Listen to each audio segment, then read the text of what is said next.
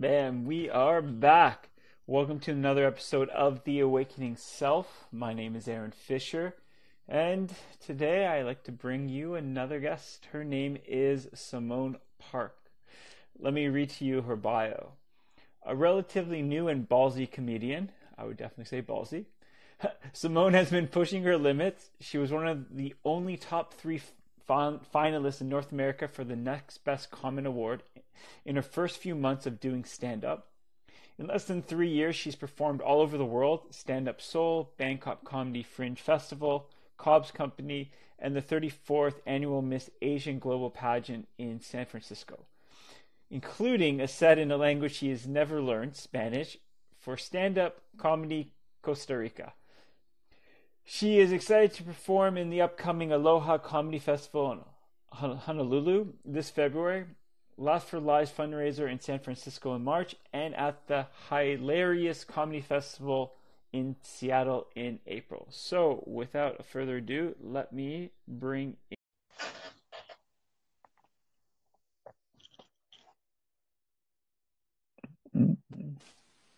Yeah.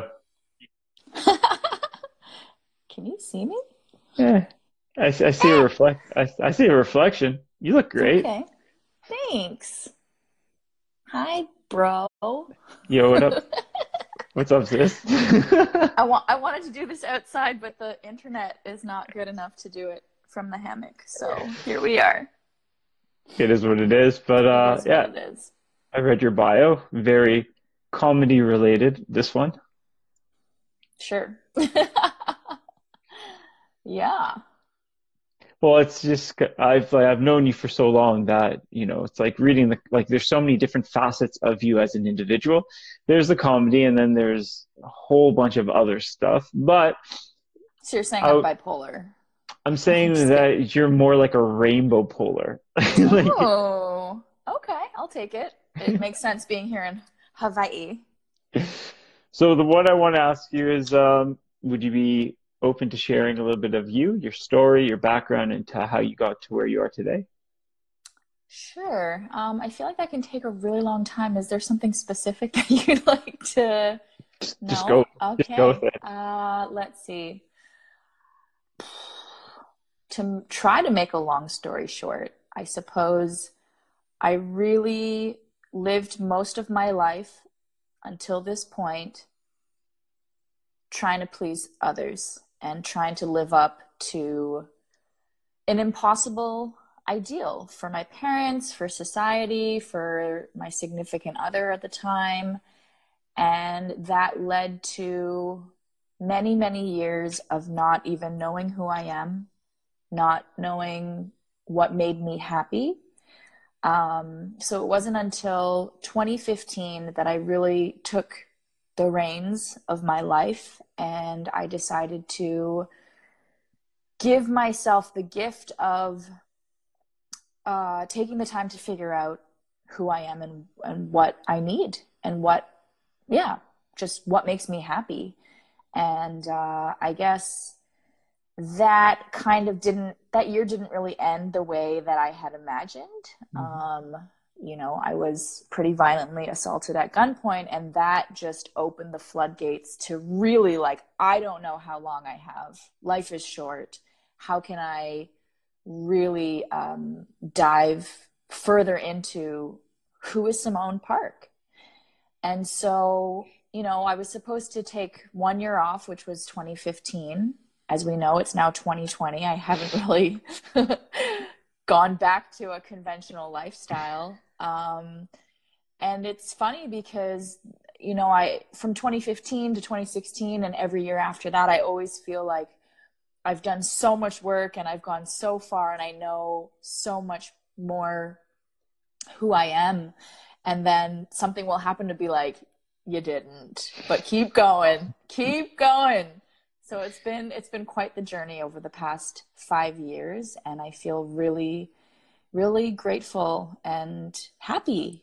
Um, I mean, there's definitely been a lot of tears and a lot of cathartic release. And I think before that, I, you know, I think, I think our bodies know what we need and what we need to let go of. And I would say that I just wasn't ready. Maybe I wasn't strong enough at that time to say, okay, let's let's deal with it and let's let's do this. Mm-hmm. And now it's just like, you know, I've reached this age. I honestly feel, I mean, I'd, I'd rather be alive. But if something were to happen and my time were to end now, I would be very happy with the life that I had lived and what I've managed to see. And, you know, I do, I do, I do still feel like an optimist for humanity and that this world is a really beautiful place. And I try to remind myself of that every day as best I can. So, yeah, I feel like that was kind of a summary of my life without actually saying anything at all. Cool, cool. Sounds good. So, just to stay in the theme of, you know, the podcast in itself, it's um, you know, different kind of awakening moments. Can you tell tell us about some of the awakening moments that you had along your path? Absolutely. Um, what was a big one for me? There was one right before 2015, right before I decided to take that year off, where I literally think I just woke up and I was, you know, next to my significant other at the time, and we had been together for going on five years almost. And it just something had shifted. And I realized that we had grown in different directions and that I was not the same person that I was when we started that relationship. So, you know, I just think that we had different aspirations for what we wanted out of life, and those were no longer congruent. Um, so, I started doing courses and things to really uncover what I needed for myself. And I realized that we were no longer on the same path and should probably not be together anymore. So I think um, my choice to end that relationship and you know we we were living together and we you know our lives were so heavily ingrained that that was a big upheaval of everything that I knew but I also knew that if I didn't do that it would be easy to just fall into this sense of being comfortable, even though it really wasn't that comfortable, but just, you know, you get so used to how things are. And so literally I just like one awakening moment was just waking, actually waking up out of bed and being like, this is not good anymore. And it, I could fall into a very dangerous situation where it's just easier to stay in it um, you know, because I was also approaching 30 at the time, and that's really the age where everybody's getting married and having kids and buying homes. And, you know, we were definitely on that path, and to just kind of throw it all away at that point was was really um, it was really scary. But I'm so grateful that I did that because I can't imagine what my life would be like to be with the wrong person and, and trying to make our paths coincide when they really weren't they weren't the same anymore. So that was one. Would you like another? Of course. Um i think a big big awakening point for me also was once i started this journey in 2015 and i decided that i was going to africa. Uh, you know the the birth of all of humanity. And uh, I don't think I've ever spent that much time connected with nature. So I did the uh, Mount Kilimanjaro, and we have to kind of sleep on the floor for five days. And, you know, we're going through every climate that the world has to offer on one trip. And I'm not that, I wasn't that, um, I would say I was more like glampy than just like, let's sleep on the ground and do this. So definitely had some major awakening spiritually or otherwise at that point, which was really like sh- it was a huge shift for me. It was very cool. Um, so yeah, Africa was definitely something that connected me to the earth or myself, my my my true self, my higher self. Um, so that was dope. I feel like I have these awakening moments like all the time. So, I mean, how much time you got, you know? I got a lot of time. She's here all night, folks. yeah. So here's a question then. If you you have you say that there's you have so many awakening moments, what would you define as an awakening moment? Something that shifts or contests what you believed you knew before previously. So something that just like, you know, something that you have thought your entire life and then some newfound information or something comes into play where you realize, hmm, maybe I need to recalibrate and rethink everything that I thought I had previously known and just just throws everything up in the air. it's just like, ah, like which way is up and down? Um, so yeah, I would just say something that forces you or causes you to rethink and reassess what you believe and what you value. Um, just yeah, something that shifts everything. Cool. Yeah. when you're talking about the relationship that you were pre- like previously in, the one where you kind of had the awakening moment, um, and then you said you kind of you had that moment where you're like, you know what, I think things need to change. They need to shift. Um, tell me about that process because that couldn't have been easy to go from something with such security into something of the unknown. Mm. Well, I think if I've learned anything over the past five years since I started really going deep into this journey, it's that the best changes never really happen when you're comfortable.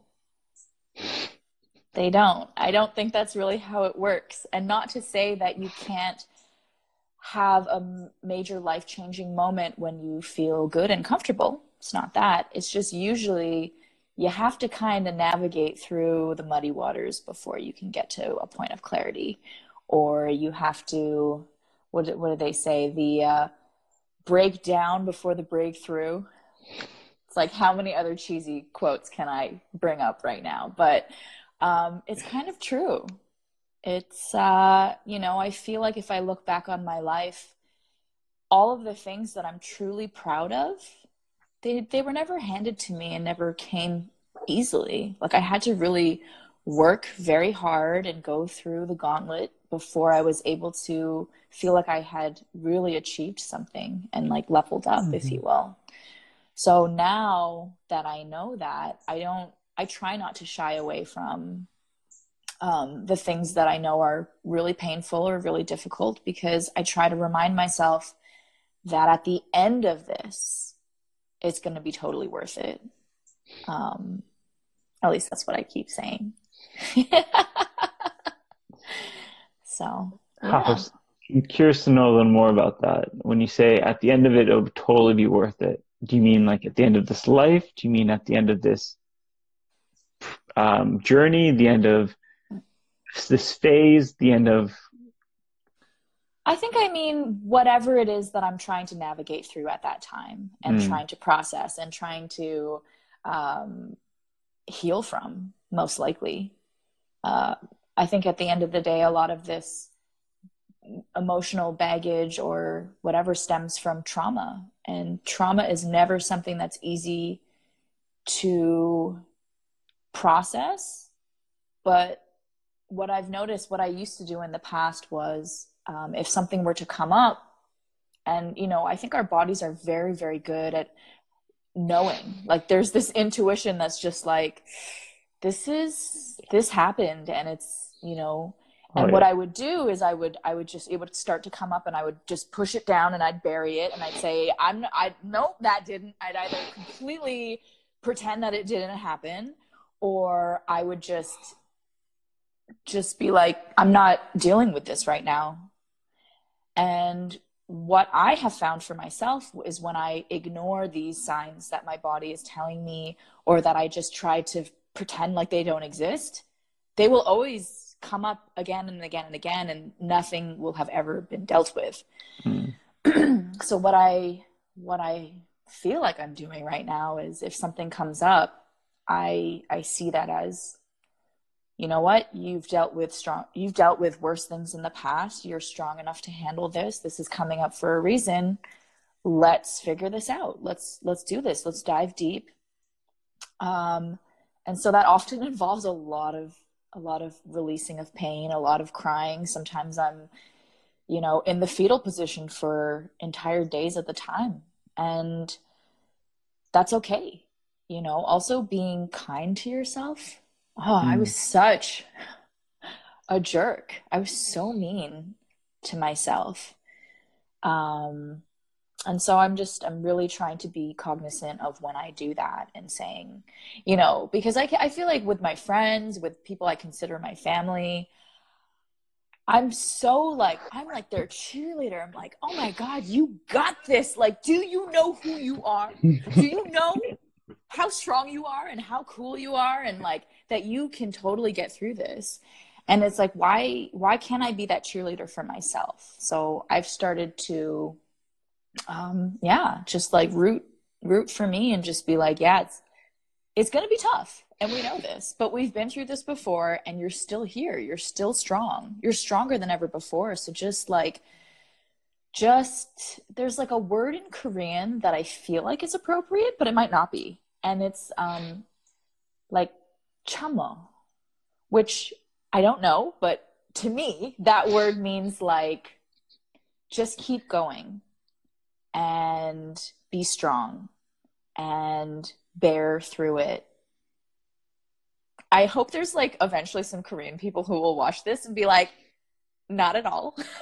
That's actually a fast food chain, but you know, whatever. Chama, chama. but it's cool. Like in a lot of the Korean, or a lot of sorry, a lot of different Asian uh, cultures, they have different words. Like in mm-hmm. China, mm-hmm. it's almost like uh, they say the word "jiao," which means ja, which means to add, yo means to add oil, meaning add fuel, like just keep going, keep going, you got this. So, huh, that's cool. And I feel that a lot of the Asian um, cultures that I've been around, they have these certain kind of words that like, it's going to get tough, it's going to get messy. Here's the word, remember mm-hmm. this, move forward. Mm-hmm. Absolutely. Yeah. Yeah. So uh, more about what you were talking about earlier was it's like to find out who Simmone is. You mm-hmm. know, it, it's like when did you realize that Simmone wasn't Simmone? um, it was around that same time before I, like right before 20, 2015, where I think my my decision to take that year off was because I feel like I had gotten so lost in that relationship and um, you know what society had expected of me and what my parents had expected of me that finally I just realized like I don't know I don't know who Simmone is. Simmone doesn't know who Simmone is. I know who Simmone was trying to pretend to be. And I just realized that everything that I had been doing was really an attempt to prove something um, or to please other people. And I was just like, I was so done with that. I just like, how can I please myself? And I think the good the good thing about um, not knowing was that it was a huge opportunity to learn. You know, it's really just a blank slate to, and I oh I tried everything. I was like, oh well, I don't, I won't know if I like it or if it's a part of who I am unless I try it. You know, how am I going to say I don't like something if I've never tried it before? So I just like, you know, thank God for Groupon. I was just out there trying. I was like, yeah, maybe I'll fly a plane. Maybe I'll be a stunt driver. Maybe I'll rock climb. Maybe I'll, do, you know, and I did. I did everything. I tried it. Mm-hmm. And um, it was super fun to, you know, choose for myself and listen to myself and my body and just be like, oh yeah, oh this feels really good. This is something that I definitely want to see if this is something I want to do more. And I think I realized that the things that really felt good to me, I strangely wasn't doing. Hmm. which was kind of like, why am I not doing the things that feel good? Why? That's like weird. And it's like, oh, because you didn't really love yourself. oh no. So that was kind of a hard pill to swallow, but um, you know, I feel very grateful that I know now and I'm taking the steps to honor myself and do the things that bring me joy, hopefully every single day. And uh, it doesn't always work out, but you know, it's at least having that little that little voice that's like, does this feel good? Is this for you, or is this because you feel like you have to prove something, or you want to prove somebody wrong, or it's like, oh, I just, I've I've lived so much of my life trying to prove other people wrong. And it's exhausting to to do things that are not in line with who you are just because you feel like you have to prove something to somebody that doesn't really matter. It's just so counterintuitive really. It's a waste of time. It's a waste of time energy and this short thing that we call life that could otherwise be so beautiful if we're just like not going to waste time trying to like prove myself or do this thing for everybody else I just want to do things for me and a lot of what I thought I wanted. And that's totally shifted in the past five years for sure. I feel like I feel like you and I met at the very beginning of this journey. Hmm. So it's interesting to me for people who have been there before and to, to know me, know me now. So I think it's really, really interesting. yeah. Well, I have known you for a whole bit, and I still see the same person that I saw before. You know, oh, some good, determined, passionate, willing to get out there, discovering, learning, cheerleader for others, and trying to under, better understand herself, but still exploring. You know, it's just like there's so many aspects of you that I love, I respect, that inspire me because I'm like, you know, like I've even been in situations where I'm like, what would Simmone do here? I'm like, all right, let's, let, you know, like, you know, the old saying, like, pull a Simmone was like traveling. But for me, it's like, okay, so I'm in a situation, I need to pull a Simmone. And like, I would pull a Simmone. And that would be like, that's, that's a positive. That's like, do something you normally wouldn't do because why not? What, what do you have to lose in the situation? Mm-hmm. Which is nothing. And I feel that a lot of the things that you were talking about previously, it's, I believe that all of us go through that idea of living a life, being who we think other people want us to be, and working so hard towards that that when they don't see us as a person that we're be, that we've been trying to be to them our whole lives, it kind of puts us in a spin and be like, "Who the hell am I?" Mm-hmm. And, and that's something you mm-hmm. can't you can't control. I can't control how you see me, but what I can control is how I see myself and what I'm going to do to be the person I want to be. It's like, I can't be like, oh, Aaron thinks, everybody thinks Aaron's a nice person. I can't control that. But what I can control is if I am a nice person when I'm in a situation to do things from the, from the kindness of my own heart. These mm-hmm. are the things I can do. These are the, the conversations that I can have but to live in the minds of other people, it's just digs deeper holes in the mind of yourself. It's so funny that you say that because I now wonder like there's a saying in Korea like I feel like Asian a lot of Asian countries are very um, they kind of do things in a different way, let's say. And in Korea there's a saying that you are not who you think you are. You are who other people say you are. So I wonder if a lot of how I lived most of my life was a result of me and my either through partial DNA or through, you know, being brought up in a very Asian, like Korean household, if that was kind of how I just believed things were and should be. I don't know. Maybe it's a, a thing with immigrants that come from a foreign country. You know, I, I don't know, but I know with my, I was in, I still remember I was in like the elevator with my father and this was a fun phase in my life. I was like six years old, and I'm like, Mom, Dad, I'm gonna be a vegetarian. And I like went to my grandma's place, and like I just ate the shit out of like the potato salad. I'm like, this is the greatest thing. I'm gonna be that I'm gonna be a vegetarian. And I get into the the elevator, and I'm just like, you know, I'm so happy with my new my new mindset. And I'm like six years old, and I'm like, I don't even care what people think about me. And my dad stopped in the elevator, looked at me, he's like, you should always care what people think about you and see mm. planting wow.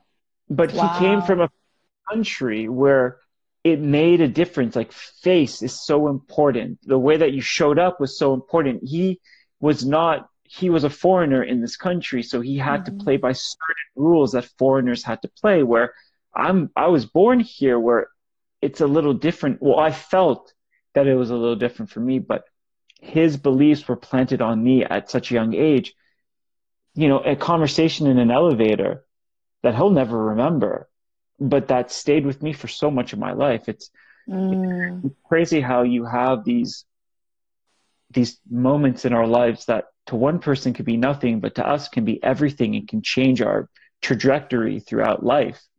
Oh yeah, absolutely. Even like that's why I think having good people around you, like teachers, one bad teacher that's like you are dumb and you will never amount to anything. Oh yeah could change. But another teacher that's like, you're amazing and you have a gift and you really need to keep that. Like, it's a total 180 on the effects of that child or that that human. So I agree with you. I think you know we are creatures that that want to that like need other interaction with other human beings and i think if we're uh, told positive reinforcement and are supported and you know just loved that can really change everything for somebody. And also um conversely you know if somebody is just told that they're a piece of shit their whole life um, there are definitely people who are strong enough and be like no i'm gonna prove them wrong and like blah blah blah. But for the most part it's like you hear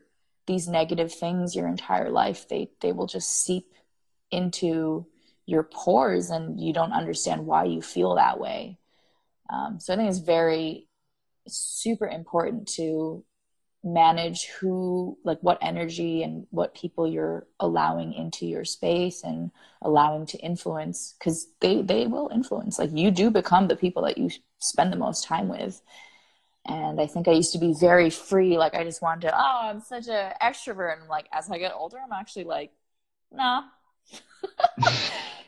you enjoy it from time to time. I love getting up on stage and doing comedy, but I also highly dislike being around a lot of people. I'm just like, oh, where, where, where, when can I go back to a farm and just be, just be with maybe a couple animals and nature? Yeah. yeah, it's they say it's it is the people that you surround yourself with, but also the music and the oh, movies oh, yeah. and the food and the everything that that's all around us that really help mm-hmm. to shape the individuals that we are and you know it's and also breaking away from the labels of I am supposed to be like this and then living in an avatar that you feel super uncomfortable in because you're trying to live up to something that you don't even believe in. Mm-hmm. And it's impossible to, like, you will never live up to somebody else's ideal.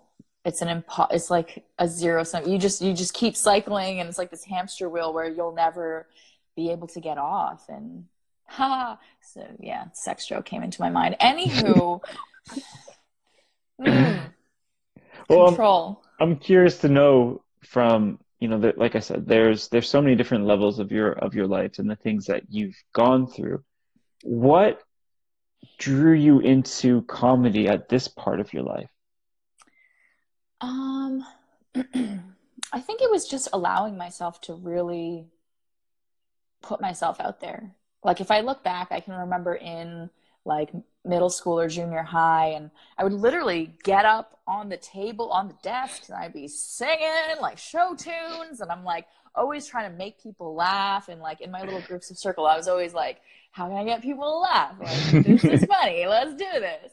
So that was always a part of me and i think i you know i always wanted to be out there. And that was not an acceptable thing in my family. And I remember I had gotten an opportunity to be on like the first um, the first reality show in Canada. This was I'm dating myself right now. um, that was a long time ago, but uh, yeah, like my mom and the person I was dating at the time were like, "Yeah, if you do this, like you're done, disowned, broken up with," and you know, I didn't, and I don't regret it because I wound up getting a job that allowed me to like live and travel all over the world, and like I wouldn't speak the languages that I do now, and like a big part of who I am is a result of being able to live all over the world and stuff like that. So I think the point for me where I realized I wanted to try comedy, there there was kind of two points. So uh, in 2015, actually, was it 2015? Yeah, I think I was in California and I actually went on a Tinder date with a comedian. And he took me, we went to an open mic in LA, and four four ex-military white men went up back to back and they all did material or jokes on brothels in Southeast Asia. And I was just really disgusted by that as mm. a Asian woman. So I started saying like, you know, they would do a joke and I'd be like, they didn't choose that life, you know? like I would just say stuff and my friend is like, "What are you doing? Like you're embarrassing me." Cuz I I'd never been to an open mic, so I didn't realize it wasn't a repartee and that I couldn't you know, mm. that I was technically heckling. I had no idea. So I felt so bad, like as a Canadian, I was like, oh my God, sorry. So I put my name, I signed up and I put my name in and I kind of like explained myself and just tried to do some jokes for five minutes or seven minutes or whatever. Then it wasn't until two years later that I was actually in uh, South America. So I had uh, I had decided to help a friend and uh, like consult with his company, his new startup, and I had wanted to learn Spanish to to help my friend who was actually running. He wanted to be president of his uh, country, and I was like, well, I don't want to help the wrong person. So I need to learn Spanish. Then my friend was like, well, if you want to, you can like work with us and we'll send you to Colombia and to Argentina for a month each. And I was like, that's a great way to immerse myself. And when I was in Colombia, for some reason, oh, it's because I would learn all of this slang, like specifically Colombian to the region where I was staying. And then when we would go on these excursions, and I'm kind of like the team cat uh, what is it called? When you round up the cats. Um, so i was like kind of like you know the one that's helping out. And so i would be the liaison between the people who were there on the trip and the people who were from colombia taking us around and so i would take the little bits of um, local slang that i would learn and i'm doing my little stand up without even knowing it in spanish and they're finding it hilarious. Like they were just like, who is this crazy person? And so I was like, huh, maybe I should try stand up comedy.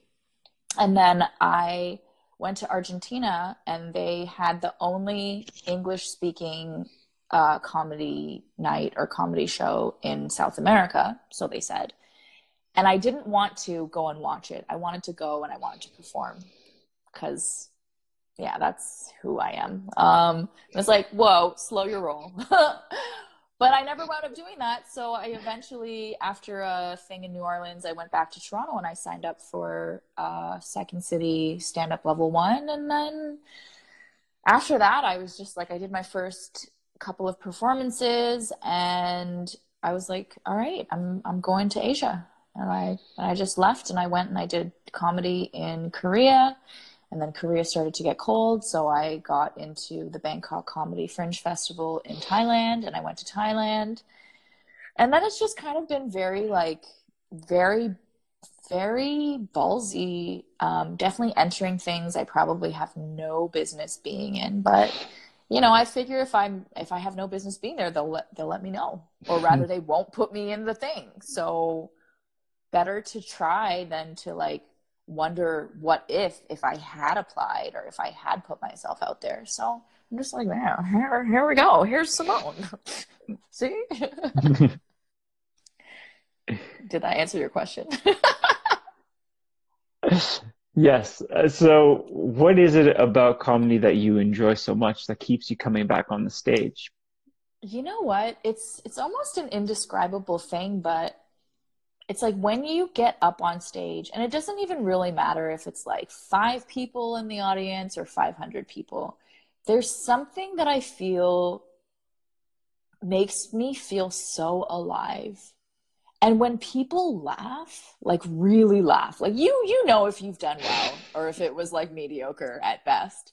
But when you're on and you connect with these people and like honestly I've I've I try to record at least voice record every single time I do comedy and sometimes it's like I think I literally almost black out because I don't mm. remember. I don't really remember if I've stuck to what I wanted to do or if something will happen where the crowd will like, you know, something will happen. It's really it's a it's a weird thing, but it just I never feel as alive as I do when I'm on stage and when I connect with the crowd. It's a it's an amazing feeling. I also feel that comedy is probably one of the most difficult things to do, which I always love a challenge. Um, but it's also it's a great tool to be able to spread your truth in a way that's like easily digestible because people let their guard down when it's comedy. They're like, all right, let's listen to what she has to say because, you know, she's trying to make us laugh. And I feel like if I can use if I like if I can get good enough to really spread awareness about things that I genuinely deeply care for and get people to kind of laugh and then maybe later on they're like, "Oh, wait a second, North Korean people are treated like shit. Oh my god." what?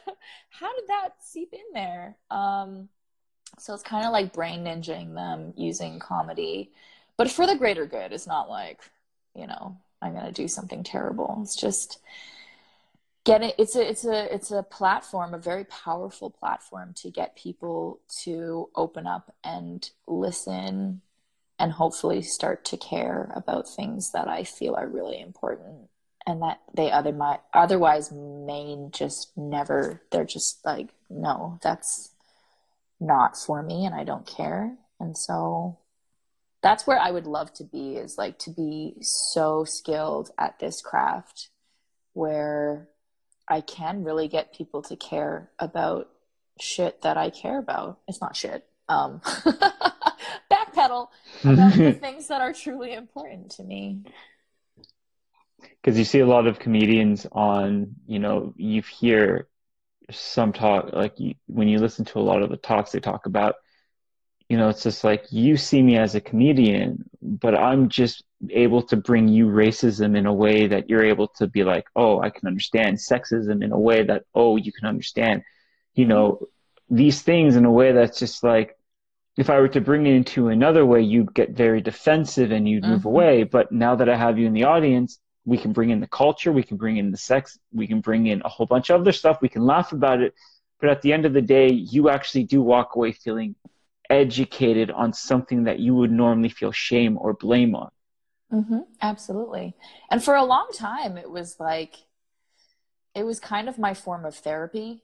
Mm. And, uh, you know, the audience didn't necessarily sign up for that, but it was my way of like getting my truth or my trauma out there in a way where if I could eventually laugh at myself time and time again, it started to dissolve the chains that it had around me, you know, that noose around my neck. Um, so yeah, I think it's a way to like eventually overcome things that have just plagued us our entire lives. And it's like, eventually, if you keep laughing at this thing that before was so painful and traumatic, it's like, well, actually, it doesn't really hold that dominion over me anymore and it's not as scary. And like, yeah, it's shitty and it's messed up and it happened, but I'm finally able to like get over that. So I think a lot of comedians are actually very tortured people. like, it's like, how can I spin this web of darkness into something that will make people laugh? And it's like, yeah, I'm pretty happy though. Let's just uh, preface that with that. Feeling good, feeling good, guys, feeling good. Here's a here's a question. What do you feel like? How would I ask this? So, do you feel laughter is important in our society? And if so, why? I think laughter is one of those things that every human needs more of. I think laughter is something that can actually help save, maybe not save the world, but save ourselves from ourselves. because I think laughter is associated with joy and with happiness. And I think it's hugely important. I think it actually had, I think it, you know, they say laughter is medicine. Mm-hmm. And I think it is. It is. Like, have you ever, I think some of the best moments for me, and I think we have shared some of those moments where we laugh so much, it's literally better than the seven minute abs. It's just, it's, you're crying, your your stomach hurts, you know, maybe a little peas come out or you, you've tooted or something. And it's just like, those are the best. Those are the best moments for me. Um, and I think, you know, life is short and we need to try to do the things that bring us joy as best we can. And for me, oftentimes that's like good company and laughing and great food. Great food is really, really important to me. It has nothing to do with anything we've talked about. I'm just putting it out there. it's just still a beautiful thing. And yeah, laughter is, you know, being able to laugh at yourself and laugh at those moments, to be able to be mm-hmm. more um, responsive versus reactive, you know, instead of being mm. like, oh, so stupid, be like, all right, let's look at the situation and then talk about it, laugh about it. Okay. Cause like the different frames of mind help to create the different frames of possibility and answers. And laughter in itself, it just, there's just something so beautiful about it, you know, like me and you have shared like laughing fits where we've hit the ground over like somebody's name and it was amazing. yeah. you know what I mean? But I, I just, I'm always curious to know like how certain emotions are so important in other people's lives. Like the whole spectrum of emotions are very important. And you know they should all be experienced they should all be felt they should all be respected and acknowledged but laughter is not really people aren't, aren't like oh i feel happy today. I mean people don't say oh i feel laughter today. You yeah. know what i mean? Byproduct of something that's happening within your side in within your soul to almost like release let go you know and just to kind of breathe a little bit and a little more in your life. So mm-hmm. my my next question for you is if you could speak to your younger self, what would you say to what would you say to them? I would say I love you. Nothing was your fault. And just do the things that make you happy hmm. every single day. And like give her a big hug and be like, "You're so fucking cute." Oh my god, no, I don't know. oh my god, you're such a cutie patchouli. yeah. I think giving the younger self a hug is super important because you know they went through all this stuff mm-hmm. because they didn't know, but because they went through what they went through, we're here today, the people that we are. And, you know, they went through the tough, the battles, the sadness, the depression, you know, for me personally, like the suicide thoughts, the bulimia, like all this stuff. It's just like, thank you for everything that you did because you went through the hardest shit in your life. And because of that, I'm here today where I am, being able to grow and to do the things that I can. That's why I always like to ask that question because. Yeah. Yeah, exactly. I think, um, yeah. so I've been, uh, I've had a few things come up. I was doing this very like interesting form of therapy recently in LA just before I came out to Hawaii. And apparently my so I think our body holds a lot of the trauma or the experiences that we have as children and throughout our lives and our bodies automatically go into like protection mode mm-hmm. and so there were some interesting things that were coming up um, he said that my right arm was literally ready to punch somebody which was like mm, that's probably not normal hmm. And so the second time, he actually managed to release, um, because I've been having some issues with my right leg mostly. And uh, he managed to like release my, like my pelvis. And he said that as probably in childhood, instinctively, what women do if they feel like they are in a situation that might not be safe is they automatically close off their pelvis uh, mm-hmm. uh, in order to protect like their reproductive organs and to just like that's their way of protecting themselves. And so that actually happened a very very most of my life. And now to look back you know anytime i travel anytime i'm out i'm always putting up this this really like this bravado and this like do not fuck with me. I mean you might you might get away with something but you're probably going to lose a testicle or an eyeball. Just mm. saying. Like i'm a i'm gonna get something. You're not going to just get off scot free and i'd also find that i would um, if i if i was in a situation i'd be like all right if i needed to get out of here quickly all I would need to do is take out that light bulb, do you know, shimmy over here. Like I'm like, why am I casing this joint right now? And it, you know, it makes sense now that I just, you know, this idea of safety was never really a thing, and it makes sense now also that I haven't really stopped traveling over the past five years, and I'm trying to be very honest with myself if that had to do with this idea of safety of people never really knowing that far in advance where I'm going to be. Mm-hmm. And I recognize now that I'm I've been doing this basically never staying in a place for longer than a couple months at a time for over 5 years. And I'm tired and I'm ready to find a place that feels safe to me. And I don't know that Toronto's it. Toronto is starting to feel very, you know, when I used to travel in my 20s and I had this job that would leave, like, have me living in a new country every three to seven months, I always loved coming back to Toronto because it did feel safe. I was like, ah, oh, there's like no guns, there's no crime.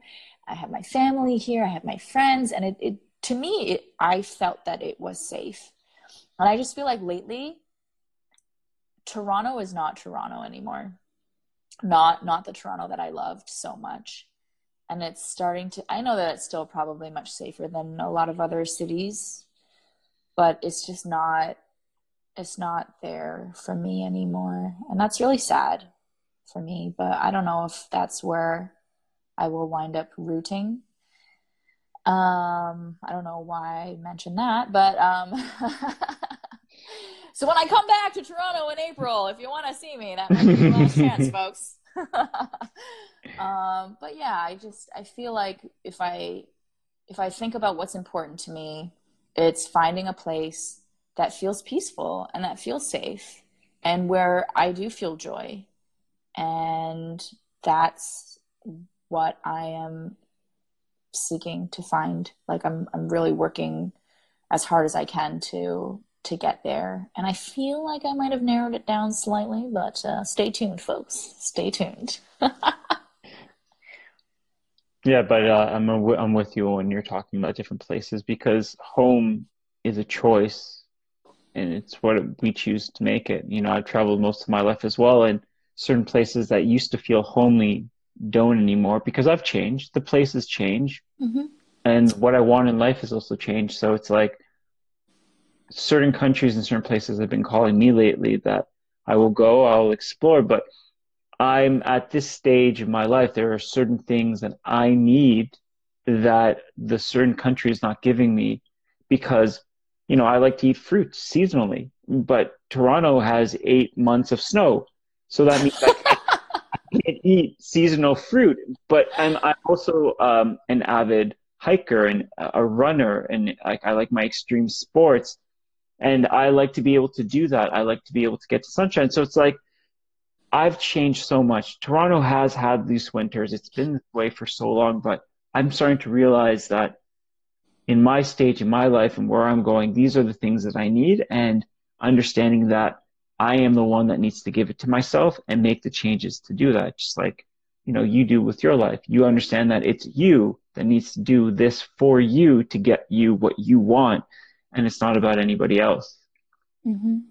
I think, um, again, with this idea of trying to please everybody else, it's like my needs were the last thing that usually were not even addressed. I was too exhausted to ever try to get there.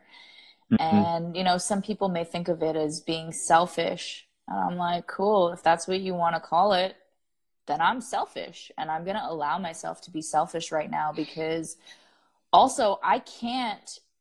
I can't be of service to anybody else if I'm not actually taking care of myself first and foremost. So I think that's been the, the greatest shift for me is recognizing that no, I need to take care of myself first and foremost before I can do anything for anybody else. Mm-hmm. And, you know, I'm I'm I'm happy that I'm finally able to be selfish in this way. Good for me. Good for you. Pat on the back. Oh yeah. well, it's like it's like we said before. Self is the new ish. You know, it, it is. Self like, is. Self is the new ish, and even on a plane, put on your mask before you give it to others. Like there's so much knowledge into it that's like internally we will vibrate and we'll see things externally and internally if we're seeing things left right and center like a certain way that we don't like it's a sign to tune into it so with a few minutes left before the broadcast cuts out um, uh-huh. Where can people find you? Uh, so I guess here on IG, and uh, uh, I have a few things on YouTube if they're interested in the comedy side. They're both the same name at Spark the Power. Uh, mm-hmm. Spark is for Simmone Park, S Park. Uh, and uh, yeah, that's right. I just I should have winked, wink in the gun. Um, yeah, I'm just that's probably the best place to find me. I'll be posting, you know, the cities that I'm coming to to do comedy or whatever, but uh yeah, I don't really I probably should be better at like just go to this site and everything will be posted. No, I just I'm I'm chilling here on the farm. So catch me if you can, folks. Cool. Well, before we go, I just want to just acknowledge you. Um, you know, I've known you for X amount of years now, and I just love the person that you are, the growth, the journey, the realness of you, what you bring to the people around you, what you bring to your life. You know, that that constant that constant step of just trying to discover more and more and being able to understand that like you know, kind of going through the uncomfortable moments to discover more of like the beauty of you, the beauty of the person that you are. You know, it's um it's just an honor to call you my sister and consider you part of my family. Oh, love you so much, brother. And you know, I do believe that there is perfection in the imperfection and that we shouldn't just try to like cover that all the time. And it's like there, that's where the beauty is is in the fact that we're not perfect. Mm-hmm. and to be okay with that and put that that side out there is pretty dope. Love you brother. Love you sis. Thank you so much for this all right take care. peace